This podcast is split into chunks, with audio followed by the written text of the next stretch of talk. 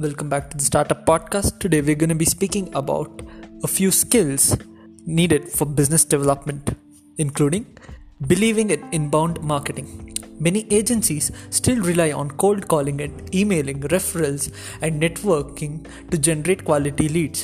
While these can be a valuable source of business development, the best sales reps understand the role of marketing is attracting, qualifying, and nurturing the very best prospects.